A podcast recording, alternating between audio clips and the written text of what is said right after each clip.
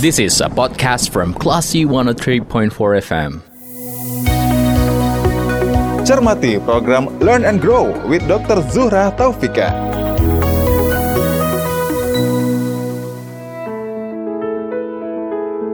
Dari Bumi Karangputih Darung Padang, menurut 3.4 Kelas FM, this is the actual radio. Assalamualaikum, apa kabar? Classy people, semoga Anda selalu dalam keadaan yang terbaik. Ibadah puasa semoga lancar ya, dan kesehatan tetap terjaga. Nah, ngomongin soal kesehatan yang terjaga. Kali ini di Learn and Grow, topiknya adalah tips memenuhi kebutuhan gizi di bulan Ramadan. Bersama saya Lia Priyanka dan tentu saja bersama dengan Dr. Zuhra Taufika. Assalamualaikum, apa kabar Dr. Fika? Waalaikumsalam. Alhamdulillah sehat. Alhamdulillah sehat dan uh, sudah siap lagi untuk sharing bersama Kelas FM untuk pendengar kita Classy People. Ini momennya lagi puasa jadi kita ngomongin soal tips memenuhi kebutuhan gizi di bulan Ramadan. Nah, sebenarnya pada dasarnya kebutuhan gizi di bulan Ramadan dan di luar Ramadan sama kan, Dokter ya? Apa yang Ya, membedakan tetap. asupan di bulan Ramadan dan tidak? Oke, jadi semoga ya Classy People semuanya hari ini bisa menunaikan ibadah puasa Ramadan dengan baik dan dalam keadaan yang sehat walafiat. Nah, kadang sebagian orang berpendapat bahwa saat Ramadan itu justru akan menimbulkan masalah kesehatan nih gitu ya. Mhm. Padahal sebetulnya puasa Ramadan itu justru menyehatkan. Nah, sekarang bagaimana nih tipsnya supaya kita bisa tetap menjalankan ibadah puasa dalam keadaan sehat walafiat, kemudian bisa memberikan impact yang positif nih terhadap tubuh ataupun kesehatan secara keseluruhan. Pertama mungkin kita mengetahui terlebih dahulu prinsip dari puasa Ramadan itu sendiri. Puasa Ramadan itu merupakan suatu ibadah wajib ya yang dilaksanakan oleh umat muslim yang memang diharuskan. Nah, karena merupakan salah satu rukun Islam tentunya agama mengajarkan sesuatu untuk kebaikan setiap manusia. Nah, dalam hal ini ibadah puasa karena merupakan suatu ibadah, tentu alangkah lebih baiknya kita melaksanakan ibadah untuk kesehatan, termasuk dalam hal ini berpuasa. Apa yang menjadi pembeda antara pola makan pada saat berpuasa dengan tidak berpuasa? Itu mungkin yang menjadi banyak pertanyaan ya bagi masyarakat. Apakah kita harus makan dua kali lebih banyak pada waktu sahur atau berbuka gitu kan? Mhm, Ya. ataukah ada suatu menu khusus yang ajaib yang mungkin bisa mengcover stamina selama seharian menahan lapar dan haus Ajaib ya. Atau eh, ya atau ada mungkin eh, apa ya suatu Superfood. tips lah yang bisa ah, superfood atau mungkin langkah-langkah yang bisa tetap menjaga stamina sementara dia tetap dalam keadaan berpuasa gitu. Iya. Mungkin banyak sekali ya pertanyaan-pertanyaan itu. Sebenarnya pertanyaan ini mungkin muncul juga pada hari-hari biasa ketika seseorang memiliki tanggung jawab lebih untuk pekerjaannya. Nah, misalnya kita kalau lagi on deadline kemudian banyak job gitu ya, otomatis kan butuh stamina lebih. Nah, tapi sebetulnya ini semua bermula dari sebuah mindset atau pola pikir. Nah, jadi hal yang utama yang harus dipersiapkan seseorang sebelum melangkah kepada bagaimana memikirkan menu, bagaimana memikirkan pola makan yang baik, itu adalah membekali diri dengan niat yang mantap. Nah, itu dulu. Jadi, niat bahwa memang kita berpuasa untuk ibadah dan pastinya akan memberikan dampak positif nih bagi tubuh. Kalau misalnya niatnya sudah oke, sudah mantap, maka nanti tubuh akan mendukung hal tersebut secara fisiologis. Karena apa? Karena pengatur tubuh itu kan adalah saraf ya salah satunya dan hormonal. Nah, saraf itu kan secara psikologis bisa terpengaruh juga oleh pola pikir kita. Jadi itu sudah menjadi modal awal dulu bagi setiap orang untuk melakukan sesuatu supaya nanti berdampak positif bagi tubuhnya. Itu dulu yang pertama. Nah, yang kedua baru kita masuk ke pola makan. Tapi kalau kita bicara soal pola makan, kita kembali evaluasi dulu. Pola makan ini untuk siapa nih? Untuk anak yang sedang belajar puasa dan dalam masa pertumbuhan atau untuk remaja, untuk ibu hamil, ibu menyusui atau dewasa wanita dan pria gitu ya, atau untuk lansia serta untuk orang-orang tertentu yang punya penyakit. Nah, itu pola makannya tentu akan ada pengkhususan masing-masingnya meskipun pun tetap ada prinsip umum yang sama gitu. Oke, jadi nanti itu, itu, itu kita yang, bahas ini ya. Perlu. Nanti kita bahas yes, bagian yang itu lebih detail ya, Dokter Vika untuk anak-anak, okay. ibu okay. menyusui, hamil dan sebagainya. Jadi konklusinya yeah. sebetulnya asupan gizi Ramadan dan di luar Ramadan sama. Mm -hmm. Oke. Okay. Nah, sekarang kita ke makanan sehat. Makanan sehat apa sih yang kita butuhkan saat sahur dan berbuka puasa, Dok? Oke, okay. makanan sehat yang kita butuhkan itu mengacu kepada prinsip gizi seimbang yang mengandung makro dan mikronutrien. Makronutrien yaitu karbohidrat, protein, lemak, kemudian mikronutrien, vitamin dan mineral. Nah, apa sih contohnya ya realnya dalam isi piringku? Yaitu ada makanan pokok. Makanan pokok Indonesia ya seperti biasa, hmm. nasi gitu ya, nasi putih. Mau nasi merah juga boleh, mau beras coklat juga boleh. Nah, itu kan makanan pokok. Atau kalau nggak mau nasi ya kentang, ubi, jagung. Nah, lalu ditemani oleh sumber protein lemak yaitu seperti lauk pauk. Harus ada protein hewani untuk menunjang stamina dan untuk menunjang uh, faktor pertumbuhan ya bagi anak dalam masa pertumbuhan ataupun untuk sel-sel tubuh kita. Nah, itu dibutuhkan. Jadi harus ada lauk pauk. Lauk pauk yaitu uh, bersumberkan dari protein hewani dan juga ditambah atau kombinasi dengan nabati. Nabati seperti kacang-kacangan, tahu, tempe. Kalau hewani ya ayam, daging, ikan, telur. Nah, seperti itu. Nah, barulah di kemudian ditambah dengan adanya kehadiran dari sayur dan buah ditambah air putih. Kombinasi semua itulah yang menjadi komposisi penyusun satu isi piring yang akan menjadi modal utama bagi seorang dalam menjalankan puasa dan itu dikonsumsi pada saat sahur dan berbuka. Bahkan ditambah satu kali lagi pada saat habis tarawih seperti itu. Berarti tidak perlu ada satu unsur gizi atau unsur makanan yang lebih banyak dari biasa. Misal lebih banyak serat nih atau lebih banyak protein misalnya gitu dokter ya itu tidak seperti itu jadi ibaratnya itu kita berharapnya semuanya itu terdapat dalam komposisi yang seimbang. Jadi jangan sampai oh ha, uh, saya nggak mau karbo mumpung puasa nih langsung diet aja gitu kan. Jangan seperti itu. Kemudian oh saya nggak mau uh, anak nggak mau sayur sehingga tidak dikenalin sayur. Gitu. Jadi sebaiknya memang semua komposisi tersebut hadir di setiap isi piringku. Oke, jadi semuanya seimbang lah begitu dokter ya. Tidak perlu melebihkan satu porsi dibanding porsi yang lainnya begitu ya? Iya, dalam porsi yang seimbang. Hmm, baik. Lalu pola makan sahur yang pas nih biar puasa kita optimal, diberkahi oleh Allah juga gitu dokter. Jadi pola makan yang baik kalau misalnya untuk sahur, kita mulailah dengan mengisi isi piringku dengan komposisi yang tadi dalam porsi yang sesuai. Contoh, kalau dewasa, maka setengah piringnya itu akan mengandung sayur, kemudian buah. Lalu setengah piringnya lagi mengandung lauk pauk ditambah dengan karbohidrat. Hmm. Nah, itu adalah isi piringku dewasa. Kemudian minum air putih 2 gelas pada waktu sahur, kemudian pada waktu berbuka kurang lebih dua gelas, tapi gelasnya mungkin yang gelas tinggi ya ukuran sekitar 330 cc ya. Nah kemudian dilanjutkan nanti berbuka seperti itu, ditambah lagi nanti ketika habis tarawih juga. Jadi artinya gini, kebutuhan satu hari itu kalau biasanya kita penuhi dengan makan pagi, siang dan sore atau malam, maka sekarang kita penuhi dengan sahur, berbuka dan habis tarawih. Oke, jadi waktunya aja sebenarnya yang berubah, tapi porsinya, jenis asupannya tetap sama begitu dokter ya? Iya, komposisinya tetap sama, tetapi waktu pengaturan untuk konsumsinya yang berbeda. Oke, ini salah satu unsur yang paling penting yang uh, kita harus penuhi kebutuhan cairan, benar kan ya dokter ya? Iya, betul. Tips dari dokter Vika agar kebutuhan cairan tubuh tidak defisit saat puasa dok? Iya, jadi ini memang uh, sangat tricky ya, artinya kesempatan untuk minum itu juga cukup kurang ya pada hmm. waktu berbuka puasa, apalagi ketika sahur ya, mungkin belum tentu juga kita akan penuh ya minumnya. Jadi tipsnya itu misal setelah bangun ya, pas baru bangun banget itu satu gelas, kemudian pada saat sahur bisa dua gelas, kemudian pada saat berbuka kemudian dua ya dua sampai tiga gelas pada saat tarawih. Nah kemudian menjelang tidur. Jadi kita tetap mengusahakan kira-kira konsumsi minum itu 10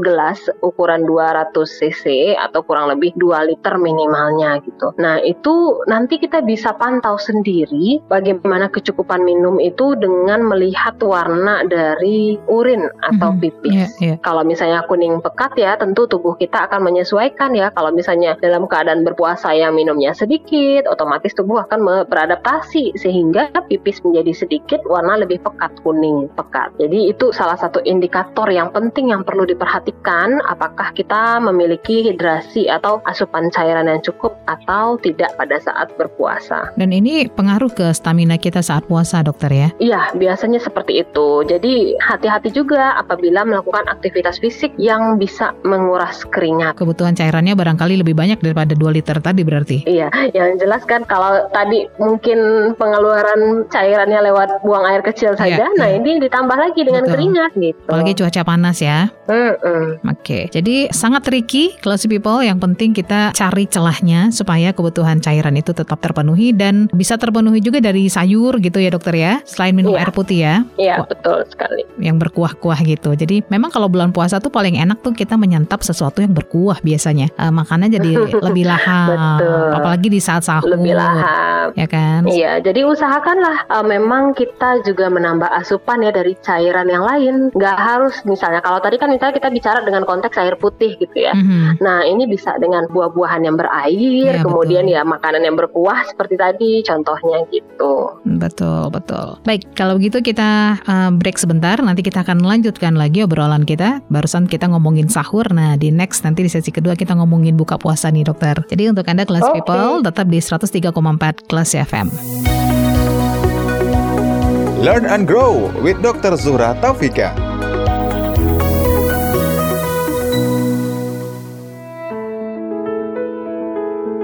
103,4 kelas FM, this is the actual radio. Kelas people masih di program Learn and Grow with Dr. Zura Taufika dan juga ada saya, Lia. Kita ngobrolin soal tips gimana caranya kita bisa menjalankan ibadah puasa ini di bulan Ramadan tapi tetap memenuhi kebutuhan gizi kita. Tadi di sesi pertama sudah dijelaskan oleh Dr. Vika sebetulnya kebutuhan gizi di bulan dan eh, di bulan Ramadan dan di luar Ramadan itu sama, hanya saja yang perlu diatur adalah waktunya. Waktu kita makan yang berbeda. Kalau sebelumnya mungkin sarapan, makan siang, makan malam. Nah, kalau bulan puasa udah pasti buka puasa, habis tarawih dan sahur. Di situlah kesempatan kita untuk tetap bisa memenuhi kebutuhan gizi biar kita puasanya lebih pol. Kalau tadi ngomongin sahur di sesi pertama, nah sekarang di sesi kedua ini kita ngomongin buka puasa nih. Sering sekali kita mendengar ungkapan berbukalah dengan yang manis.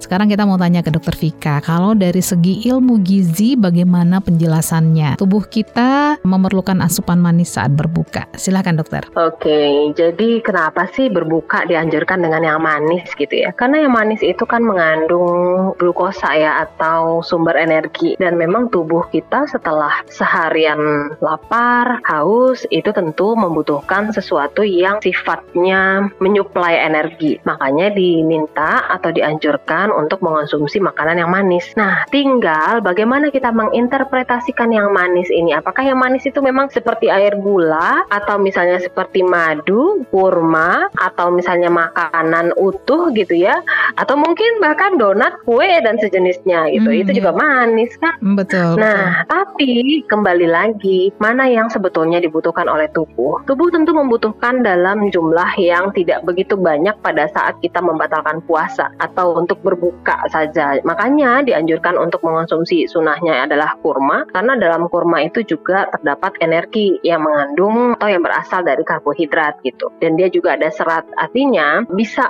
menunda atau mengkompensasi lah untuk rasa lapar yang telah ditanggung setelah seharian berpuasa, maka bisa dikonsumsi kurma, kemudian sejenak rasa lapar kita itu menjadi terpuaskan. Tetapi tidak untuk mengcover semuanya gitu, karena memang tubuh kita tentu membutuhkan energi jauh lebih besar daripada itu. Makanya sebaiknya itu dilakukan di awal, kemudian dikonsumsi pada saat kita membatalkan puasa ya, membatalkan puasa, kemudian dilanjutkan dengan sholat maghrib, Iya. setelah sholat maghrib barulah kita ke masuk ke main course ya atau makanan utama yang berisi isi piringku yang di mana ada makronutrien mikronutrien seperti halnya yang kita konsumsi pada saat sahur gitu Oke, jadi bagaimana batasannya ini untuk mengantisipasi gula darah yang tiba-tiba melonjak nih, Dokter Vika? ya Jadi kan kalau misalnya kita mengikuti sunnah atau anjuran Nabi tadi ya, kurma kan dianjurkan itu satu butir atau bilangan ganjil lah ya, Iya, tiga betul. butir misalnya. Mhm. Jadi tiga butir itu setara lah dengan kira-kira energinya 60 kalori karbohidrat. Jadi dia cukup mengenyangkan karena gula alamiah. Nah, tetapi yang tidak dianjurkan adalah mengonsumsi suatu makanan yang kaya akan gula pasir, yang kayak memang akan gula gitu ya, terus manisnya berlebihan sehingga tidak mencukupi untuk memenuhi kebutuhan energi yang seharusnya. Karena Mhm. kan energi itu harus di cover harusnya dari karbohidrat, protein lemak atau makanan pokok lauk pauk. Nah, Mhm. misal nih kita berbukanya udahlah minum teh manis ditambah dengan apa lagi ya es campur, es teler atau Iya, iya. sirup gitu ya. Ah, lopis. Atau ditambah lagi dengan ya terus ada cake-nya, Betul. ada kue-kuenya. Jadi hal-hal yang ibaratnya tuh memang semuanya manis gitu ya. Mm-mm. Dan seolah-olah itu memberikan energi, tetapi itu tidaklah yang dibutuhkan tubuh seharusnya. Karena bagaimanapun tubuh kita tidak membutuhkan sebanyak itu yang manis gitu. Makanya sebaiknya setelah berbuka puasa dengan membatalkan tadi, kita lanjutkan nanti ditambah dengan yang seharusnya yaitu komposisi penuh satu isi piringku gitu. Ada jeda berarti antara kita buka puasa dengan yang manis tadi, baru kemudian masuk ke menu utama atau makan beratnya ya. Ya, kurang lebih seperti itu. Artinya kan jedanya hanya sholat maghrib Iya, ya, betul. tidak terlalu lama juga Hmm. gitu. Nah, jadi di situlah letaknya nanti mengonsumsi makanan itu baru akan berdampak terhadap tubuh. Jadi setelah seharian nih menahan lapar dan haus, tentu tubuh kita tuh memiliki hak juga untuk mendapatkan apa ya asupan yang seharusnya. Dari situlah nanti komposisi isi piringku seperti yang sahur tadi Iya, gitu loh. iya. Yang seimbang tadi dokter ya. Mm-mm. Let's say kita buka puasanya pakai sirup ya, terus ditambahin potongan nata de coco dan cincau nih misal ya. Mm-mm. Hmm, kita buka puasanya dengan itu. Kan manis tuh. Terus kita juga ada cemilannya, misalnya uh, serabi pakai kuah kinca gitu dokter atau lopis pakai uh, gula merah. Ini termasuk masih wajar atau sudah uh, berlebihan untuk bisa meningkatkan gula darah yang tiba-tiba melonjak? Tergantung porsinya mungkin ya. Oke, oke. Jadi biasanya itu kalau misalnya udah cukup, oh mau pakai nata de coco sama cincau, ya udah Mhm. itu aja nih pembukanya. Mhm. Gak usah lagi ditambah yang lain-lain atau Mhm. serabi aja gitu. Artinya salah satunya dijadikan dessert Ah, Oke, baik-baik. gitu. Jadi diselingi dulu dengan menu utama, kemudian baru ditambah demikian. Nah kecuali kita pengen oh serabinya cukup deh satu kecil aja, Ya, kemudian ditambah dengan minuman tadi sedikit, baru kita Mhm. masuk ke uh, makan utama itu mungkin bisa. Tapi kadang-kadang sebagian orang atau beberapa orang itu mengonsumsi yang nangka cincau dan Mhm. nata de coco ya, mhm, misalnya mhm. itu satu gelas lumayan tinggi ya, misalnya sekitar 300 sampai 300 cc-an lah. Iya, gitu. Nah ditambah lagi nanti dengan serabi satu kuah itu satu porsi, satu Iya, porsi iya. Itu kadang empat empat pieces ya kan. Iya, iya betul. Nah, empat pieces. Nah, itu bisa dibayangkan ya, lumayan ya kenyangnya. lumayan kenyangnya. Nah, itu baru karbo dan ditambah lagi dengan sumbernya itu lebih banyak dari gula pasir. Ah, Artinya iya, berlebihan. Sementara tubuh kita kan tuh butuh harus ada slot nih untuk protein dan lemaknya. Lalu di mana nanti mau ditaruh lauknya? Di mana lagi nanti mau ditaruh serat dari sayur dan buah gitu. Diengap jadinya ya pas buka puasa ya dokter ya. Iya. Jadi nggak dapet nanti jadinya apa intinya puasa yang menahan betul, diri. Betul. Oke, jadi bisa ditambah penjelasan juga barangkali dokter. Sebetulnya seberapa bahaya nih gula darah yang melonjak tiba-tiba? Kalau misalnya gula darahnya tidak terkompensasi dengan baik, nah nanti dalam jangka panjang jika pola makan juga tidak eh, diiringi dengan pola makan yang tidak tepat, tentu itu akan berisiko nanti terhadap adanya diabetes. Itu sama seperti halnya ketika tidak berpuasa ya, tetapi seseorang cenderung untuk mengonsumsi makanan yang manis-manis. Nah, itu akan berisiko terhadap namanya resistensi insulin yang nanti berujung kepada penyakit diabetes mellitus tipe 2 gitu. Hmm, Oke, jadi kalau untuk penderita diabetes, tipsnya jika tetap ingin berbuka dengan yang manis, bagaimana dok? Nah, kalau untuk penderita diabetes, pertama berkonsultasilah dengan dokter. Apa yang dianjurkan itu akan sesuai dengan kondisi pasien. Jadi tidak semua pasien diabetes tentu memiliki kondisi yang sama. Satu hal yang jelas, pola makan itu yang dianjurkan adalah komposisi gizi seimbang. Jadi tetap harus ada isi piringku yang mencakup karbohidrat, protein lemak, kemudian vitamin mineral dari sayur dan buah. Eh, Dengan komposisi yang sesuai dengan kebutuhan individu itu.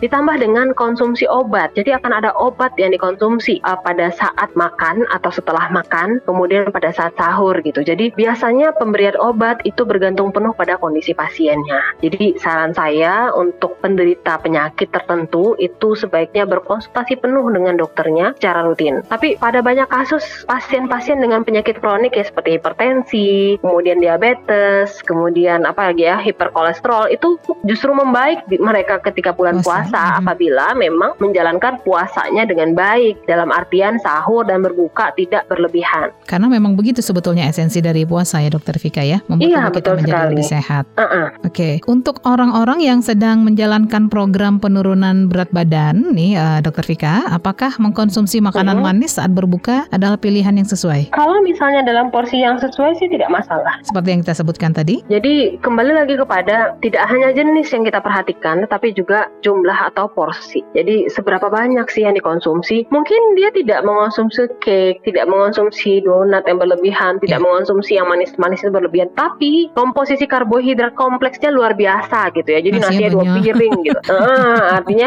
dia karbohidrat kompleks, tetapi itu luar biasa jumlahnya. Maka itu tetap tidak memenuhi komposisi yang seharusnya dikonsumsi berdasarkan prinsip gizi seimbang Hmm, jadi nggak Jadi, boleh kalap. uh, memang iya nggak boleh kalap. Jadi sebetulnya kalau kita rasa-rasakan ini ya, ketika kita mengonsumsi makanan pada saat berbuka puasa itu juga perut ya menolak atau begah gitu kan. Iya betul. Aduh, udah kenyang nih Betul. gitu. Jadi malas Jadi gerak kan sebenarnya ya? tubuh kita itu iya, malas gerak terus belum lagi ngantuk kan. Bet- Nah, itu sebetulnya tubuh kita tuh udah tahu dia, oh ini nih batas saya. Nah, makanya nanti lanjut lagi habis tarawih. Jadi dikasih jeda kan jaraknya lumayan ya dua jam. Dua jam betul. Buka misalnya setengah tujuh, nanti setelah selesai tarawih setengah sembilan atau jam sembilan itu udah waktu yang tepat tuh untuk mengonsumsi makanan. Nah ini kalau dibalikkan lagi ke konteksnya ke program penurunan berat badan tadi itu kan udah dekat ke jam tidur ya dokter ya. Apa tidak Hmm. masalah kalau kita makan lagi setelah taraweh? Nah, tetap jarakkan dua jam sebelum tidur. Oh, Jadi oke. kalau misalnya punya target tidur jam sembilan ya nggak Mhm. bisa. Mhm. Mungkin sembilan aja kali ya, Iya. atau buah satu potong, udah cukup.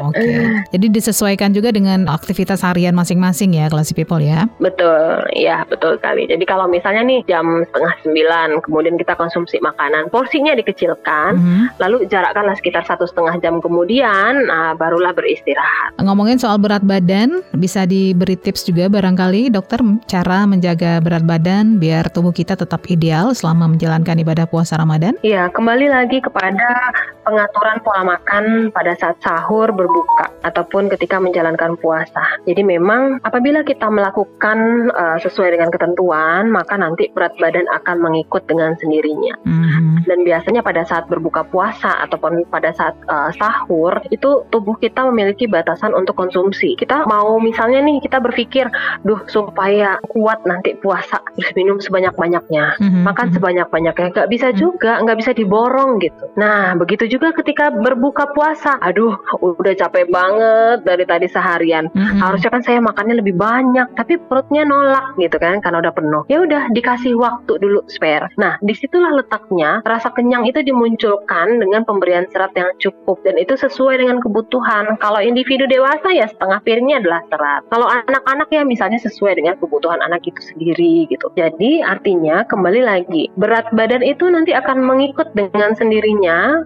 ketika asupan makan kita konsumsi ditambah dengan aktivitas fisik jadi kalau misalnya pada saat bulan Ramadan lebih banyak magernya sementara mungkin ketika buka puasanya makan yang wow gitu ya nah otomatis berat badan bisa jadi meningkat justru di bulan puasa Itu alasannya kenapa ada orang yang justru berat badannya meningkat ya ketika puasa ya. Geraknya Ya, karena- berkurang, manis-manisnya tambah banyak gitu ya. Nah, mindset satu lagi kan, aduh lagi puasa nih, nanti kalau saya bergerak jadinya akan letoy, lemes gitu ya. Terus nanti nggak sanggup puasanya. Iya, iya. Ya, akhirnya gimana? Ya, kaum rebahan lagi kan?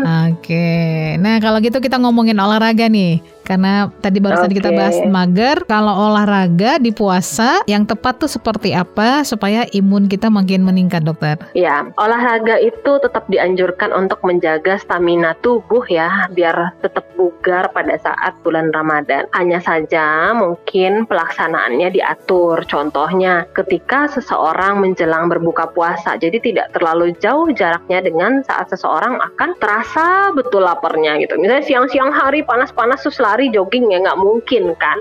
Akan lebih baik kita lakukan menjelang berbuka misalnya dua jam sebelumnya atau satu setengah jam sebelumnya dan jenis olahraganya pun disesuaikan. Mhm. Contohnya ya treadmill dalam rumah, kemudian naik sepeda statis atau kalau nggak ya jogging gitu. Oke, dipilih sesuai dengan uh, tipe tipe kesehatan masing-masing begitulah dokter ya. Apa Iya. bahasa paling enaknya ya? Sesuai dengan kemampuan masing-masing nggak barangkali. Ya, sesuai dengan kemampuan, terus Mhm. sesuai juga dengan stamina tubuh gitu. Hmm, Jadi betul, jangan betul. terlalu memaksakan diri juga. Jadi sama seperti kita makan, nanti tubuh itu kan akan memberi sinyal, aduh saya udah kenyang nih, gitu kan. Terus ketika berolahraga, jangan udah sempoyongan terus kemudian, aduh deh, sebentar lagi, bentar lagi saya ini masih kuat, masih kuat gitu. Jangan. Jadi memang kita tetap harus memperhatikan sinyal-sinyal tubuh. Hmm, nah itu dia karena tubuh kita itu kan pinter ya. Jadi kalau dia kasih sinyal tuh kita yang harus lebih peka ya dokter ya. Kayak tadi makan dia udah kasih sinyal engap gitu, jangan diterusin makannya. Atau kayak eh, mau olahraga dia udah kasih sinyal nggak sanggup ya dipilih aja olahraga yang lebih ringan barangkali begitu ya. Ya, betul sekali. Oke dokter eh, kita break dulu di sesi kedua ini. Kita akan lanjutkan di sesi yang ketiga. Nanti kita bahas puasa dan kondisi khusus nih yang dialami seseorang mungkin hamil, mungkin menyusui atau punya masalah lambung atau tips puasa buat anak-anak ya dokter ya. Ya, betul sekali. Oke, kalau begitu Classy People jangan ke mana-mana. Masih ada satu sesi lagi untuk Learn and Grow with Dr. Zuhra Taufika hari ini. Tetap di 103,4 Classy FM. Learn and Grow with Dr. Zuhra Taufika.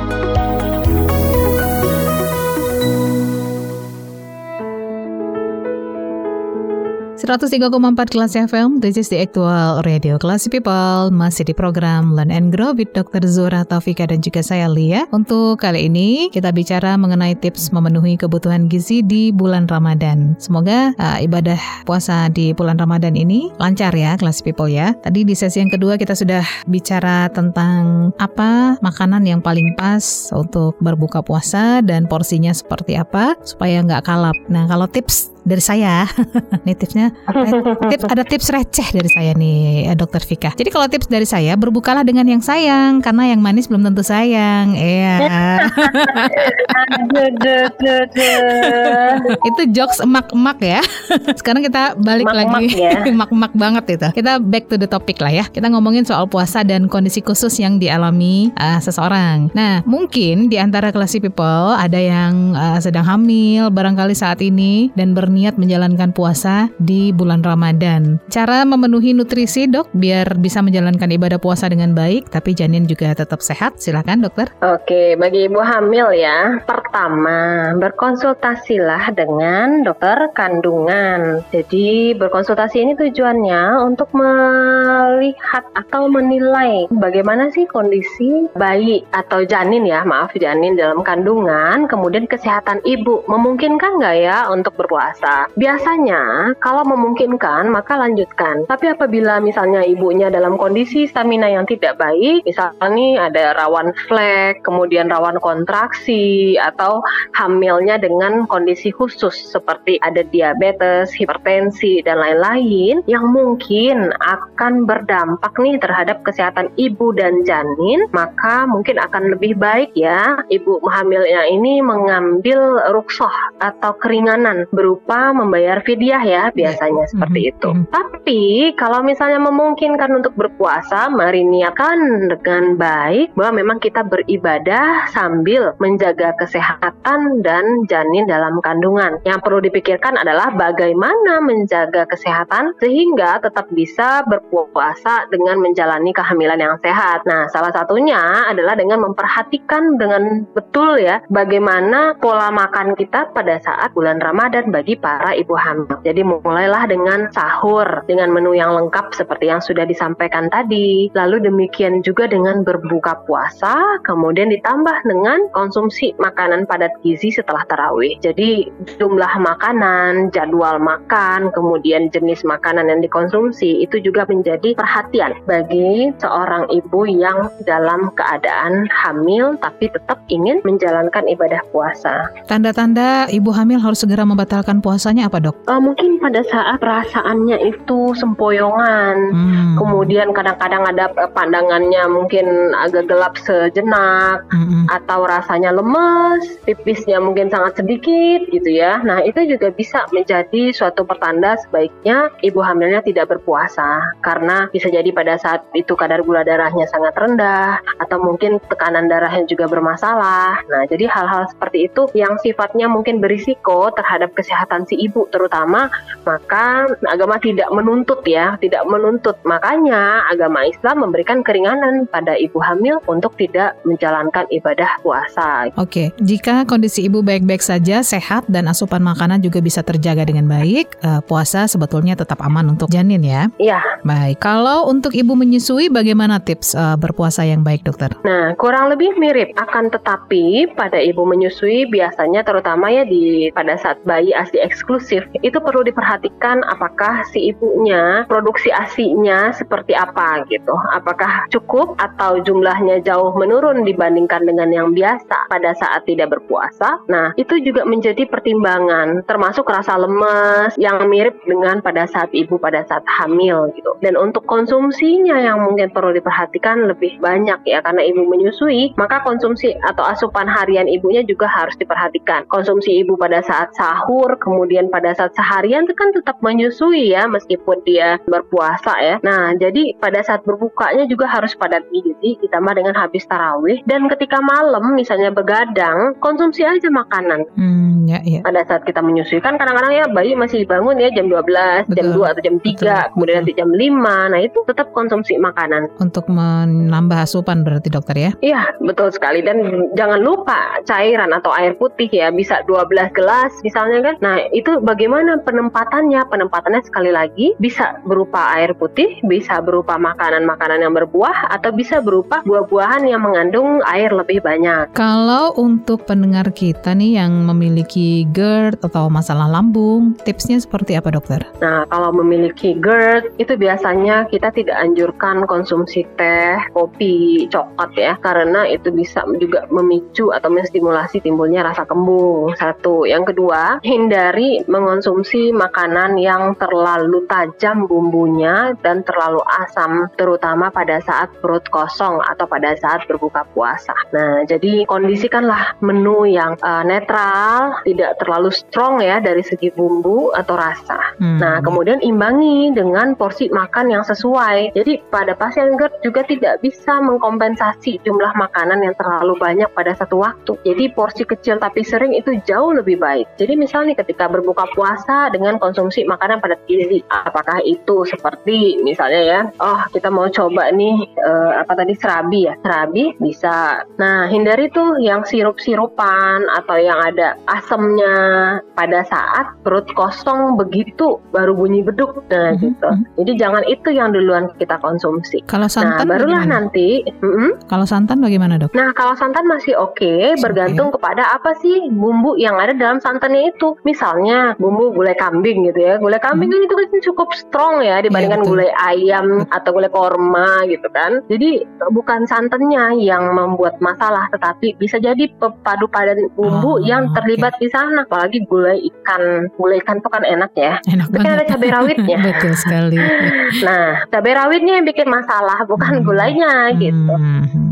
Oke, okay. baik. Jadi intinya juga balik ke tidak kalap tadi ya, Dokter Vika ya. Kita harus Iya, balik ke uh, tidak kalap. Sadarin kondisi kita. Satu lagi barangkali juga ke cara makan, Dokter. Ada orang yang makannya terburu-buru. Nah, itu kan katanya nggak bagus ya kalau kita punya masalah lambung ya, Dokter ya. Iya, kurang baik ya. Jadi makanlah dengan tenang. Hmm. kita atur gitu. Jadi memang ini sesuatu yang tricky, tetapi dia bisa kok kita siasati. Oke, okay, kita sudah ngomongin soal ibu menyusui, ibu hamil hamil dan masalah lambung kita ke anak-anak nih sekarang. Anak-anak kan uh, untuk usia tertentu, usia tertentu dia sudah dilatih ya uh, sama orang tuanya untuk mulai berpuasa sejak kecil gitu. Nutrisi khusus barangkali ada yang harus kita penuhi dok atau uh, tips biar anak tetap kuat, oh. sehat, semangat menjalani puasanya? Ya, pertama memang kalau pada anak-anak kita harus memperhatikan kondisi anak itu sendiri ya, apakah sedang fit atau tidak. Nah, kalau misalnya tidak sedang fit untuk kita tidak memaksakan dia untuk berpuasa, itu pertama. Yang Yang kedua, kalau memang anak sudah menyanggupi untuk berpuasa, maka memang lebih banyak faktor psikologis yang menunjang mereka. Jadi misal nih menyemangati mereka itu penting. Kemudian membuat mereka bisa meyakinkan diri mereka bahwa mereka bisa berpuasa gitu. Nah, terus termasuk juga menyarankan untuk istirahat. Jadi jangan terlalu diforsir. Nah, kadang-kadang kan anak-anak terlalu excited ya di pagi hari. Nanti jam 9, jam 10 udah, udah letoy gitu. Sementara puasanya masih hampir jam setengah tujuh gitu. Uh, aktivitas Jadi, fisik kayak dia um, main gitu ya. Semangat untuk anak penting sekali. Mhm. Nah, jangan lupa asupan gizi. Asupan gizi yang utama pada saat sahur. Jadi mulai dari malam itu kita sounding anak. Besok kita sahur ya pagi, makannya ini ini ini gitu. Jadi kita sounding sehingga mungkin paginya bisa lebih siap atau lebih semangat. Dan memang jangan membangunkan anak mepet-mepet. Ya, Jadi mepet-mepet imsak itu sulit gitu. Betul. Sudahlah tenaganya belum pulih ya dari tidur. Nyawanya belum Terus kumpul nanti ya. uh-uh, nyawanya belum terkumpul ya semuanya. Terus belum lagi mungkin ngunyahnya lama. Bener. Terus makanannya pakai drama. Nah, menyediakan menu padat gizi itu lebih baik seperti finger food ya perkedel tahu, kemudian Hmm. tahu kukus atau perkedel kentang atau apalagi ya telur dadar atau nugget ayam, bakso, pempek. Nah, itu bisa menjadi pilihan bagi anak pada saat sahur karena porsinya kecil tetapi dia padat gizi. Nah, itu kita berikan pada anak yang mungkin ya lebih mengutamakan kebutuhan kalori yang cukup tinggi gitu. Nah, kita harapkan apa yang dia konsumsi pada saat sahur itu bisa membantu mengkompensasi kebutuhan kalori dia pada saat berpuasa nantinya. Nah, coba deh tuh di siang hari. Di siang hari itu usahakan anak tidur siang supaya apa? Recharge energi ya. Jadi Betul. pertama energinya nggak keluar. Meskipun mungkin secara adrenalinnya mereka semangat untuk bermain, tapi percaya deh, si tenaganya minimalis pada saat itu. Jadi kita ajak anak tidur siang, yakinkan bahwa tidur siang itu membantu untuk bisa sampai di waktu berbuka. Nanti baru deh main-main menjelang berbuka puasa. Nah, pas saat berbuka juga hati-hati karena rasa lapar dan haus yang sudah ter apa ya terasa seharian. Terus pengen ini, pengen ini, pengen ini, pengen ini gitu. Macam-macam. Nah, gimana caranya kita memberikan edukasi pada anak bahwa yang dia butuhkan sebenarnya cukup yang isi piringku ditambah dengan cemilan pada saat berbuka puasa. Udah gitu aja. Jadi nggak usah macam-macam yang perintilan kecil-kecil yang sebenarnya mereka tidak perlu. Contoh nih ya, permen ini, permen itu, TS, teh ini, teh itu Mhm, gitu. mhm. Kemudian yang makan utamanya belum masuk. Jadi yang tetap target kita adalah bagaimana si anak mendapatkan komposisi yang seharusnya. Nah, itulah yang dia konsumsi pada saat berbuka. Barulah dia nanti ikut apa ikut tarawih. Habis tarawih itu diusahakan lagi mengonsumsi sesuatu makanan yang padat gizi gitu. Meskipun porsinya kecil tapi padat gizi itu cukup baik. Hmm, Oke baik. Dan ini agak biasanya memang agak eh, agak PR atau agak tricky juga buat orang tua ya. Salah satu cara biasanya kita menanyakan menu kesukaan anak ya dokter biasanya ya. Ya, bisa, Bisa kita begitu. tanyakan sehingga mereka jauh lebih excited ya. Betul. Karena dia tahu nih yang akan dia akan santap di sahur adalah makanan yang sangat dia sukai. Jadi eh, PR kita jadi berkurang tuh kalau dia tahu makanan yang akan disantap itu adalah sesuatu yang dia favoritkan. Begitu kita bangunkan dia udah Mhm. udah langsung inget tuh biasanya. Oh ya mau makan ini nih gitu ya dokter ya. Jadi langsung Iya. langsung bangun, langsung kumpul itu nyawanya semua. Jadi orang tuanya nggak perlu drama lagi di subuh-subuh buat bangunin anak. Oke. Nah kalau lansia, apakah ada Ya. ada tips khusus juga dokter? Kalau lansia biasanya porsi kecil tapi sering ya. Jadi pada saat sahur itu lebih memilih dengan makanan padat gizi porsi kecil dan dengan eh, tekstur yang lebih lembut dan berkuah gitu. Itu biasanya yang dibutuhkan oleh lansia karena pada kondisi lansia enzim-enzim itu sudah banyak yang non aktif atau Hmm. kurang ya, kurang optimal sehingga produksi air liurnya juga kurang, nafsu makannya kurang. Sehingga yang dibutuhkan itu lebih berkuah atau lebih ada cairan, kemudian berasa. Gitu. Tidak perlu terlalu strong tetapi berasa. Nah, itulah yang sebaiknya dikonsumsi. Begitu juga pada saat berbuka puasa dan tetap harus ada lagi setelah sah- eh, setelah tarawih ya, supaya bisa membantu menambah asupan pada lansia tersebut. Jadi utamakanlah yang seharusnya dikonsumsi oleh seseorang, barulah nanti perintilan yang kecil-kecil cemilan itu ditambahkan. Ah, berarti sebenarnya prinsipnya tidak jauh berbeda dengan anak-anak ataupun ibu hamil dan menyusui tadi ya dokter ya? Iya, hanya saja pada lansia karena memang organ organ apa ya contoh nih gigi gigi Iya, udah iya. mulai susah ngunyah Betul, gitu kan betul. otomatis dia butuh yang lebih lembut Betul. supaya apa lebih nyaman dikunyah. Nah produksi air liur yang kurang sehingga enzimnya juga kurang maka kita berikan makanan yang cenderung berkuah gitu. Nah tapi yang berbumbu terlalu tajam juga tidak tidak sesuai juga untuk para lansia. Jadi pada prinsipnya mirip dengan yang lain hanya saja ada beberapa tips yang khusus seperti itu. Oke, baik-baik. Oke, satu lagi nih yang terkadang dikeluhkan oleh kita yang sedang uh, berpuasa, misalnya bibir pecah-pecah, sariawan. Itu sebenarnya dokter apa sih yang sedang dialami oleh tubuh kita? Solusinya seperti apa? Ya, jadi sariawan kan eh, infeksi jamur ya. Jadi itu bisa terjadi karena hygiene mulut ya yang mungkin bermasalah ditambah dengan kering karena seharian menahan haus gitu. Nah, jadi tipsnya adalah yang pertama, jagalah kebersihan mulut, artinya tetap melakukan bersiwak ya atau menggosok gigi, terutama sehabis makan, kemudian setelah eh, sahur, setelah berbuka, menjelang tidur. Nah, kemudian karena kekurangan ya vitamin tertentu seperti kekurangan vitamin B, C itu akan berpeluang menciptakan terjadinya sariawan, maka cukupilah kebutuhan akan uh, vitamin ini. Vitamin bisa diperoleh dari konsumsi sayur dan buah yang cukup, kemudian dibarengi juga dengan makronutrien, karbohidrat, lemak dan konsumsi cukup minum. Jadi perpaduan antara menjaga higienitas rongga mulut ditambah dengan asupan gizi, maka itulah nanti yang akan membantu seseorang tercegah dari sariawan. Berarti tidak ada hubungannya dengan uh,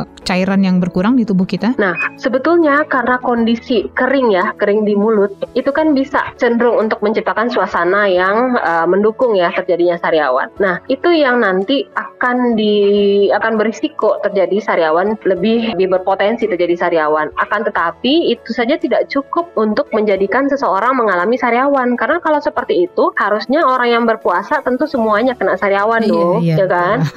Nah, tapi kan ini enggak. Betul. Jadi faktor yang lebih utama dan yang lebih berperan sebetulnya adalah kebersihan rongga mulut ditambah dengan defisiensi dari vitamin B dan C yang berpengaruh nih terhadap kesehatan dari rongga mulut terutama mukosa. Mhm. Nah, jadi itulah yang kita coba eh, maintain atau pertahankan pada saat kondisi berpuasa Ramadan. Karena kalau misalnya mukosanya mukosa itu kan sebaiknya lembab. Pada saat berpuasa otomatis dia kan kering. Nah, gimana caranya pada saat kering tersebut ketika awal-awal kita buka puasa ya kita buka puasalah dengan yang net yang tidak terlalu strong gitu. Nah, itu akan mengakibatkan nanti kesehatan rongga mulut tetap terjaga. Setelah makan-makan yang seperti itu, banyak minum air putih, kemudian konsumsi juga buah-buahan, sayuran yang cukup, ditambah dengan asupan gizi utama atau makro. Karena kalau asupan gizi utamanya atau makro seperti karbohidrat, protein, lemak tidak cukup, dari mana seseorang bisa mendapatkan energi yang nanti akan membackup nih pertumbuhannya. Apalagi kalau mukosanya rusak, berarti kan ada sel yang rusak ya pada saat seseorang sariawan. Nah, untuk memulihkan itu kan kita butuh protein gitu. Hmm, baik kalau begitu eh, kita penting sekali untuk menjaga kebersihan rongga mulut ini karena kebayangkan kelas people kalau misalnya kita lagi puasa terus sariawan juga pasti rasanya sangat tidak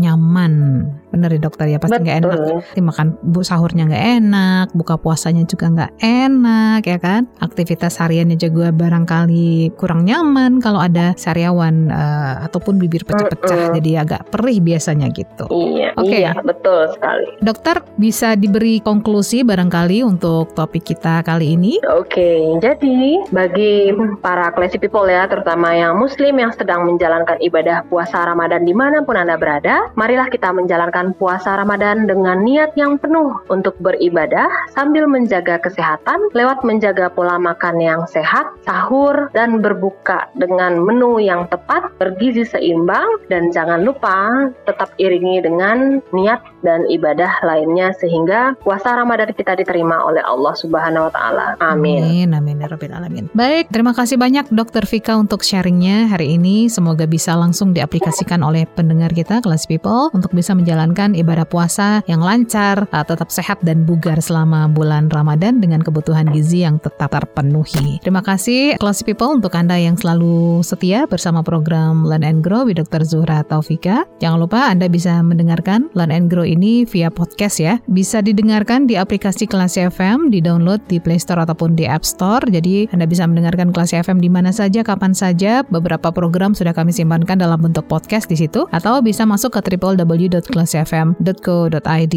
Anda juga bisa pilih podcast program yang ingin Anda dengarkan. Salah satunya adalah Learn and Grow with Dr. Zuhra Taufika. Saya Lia harus pamit ketemu lagi di topik yang berbeda di episode berikutnya. Terima kasih dokter sekali lagi. Sampai jumpa kelas people. Assalamualaikum and then see you.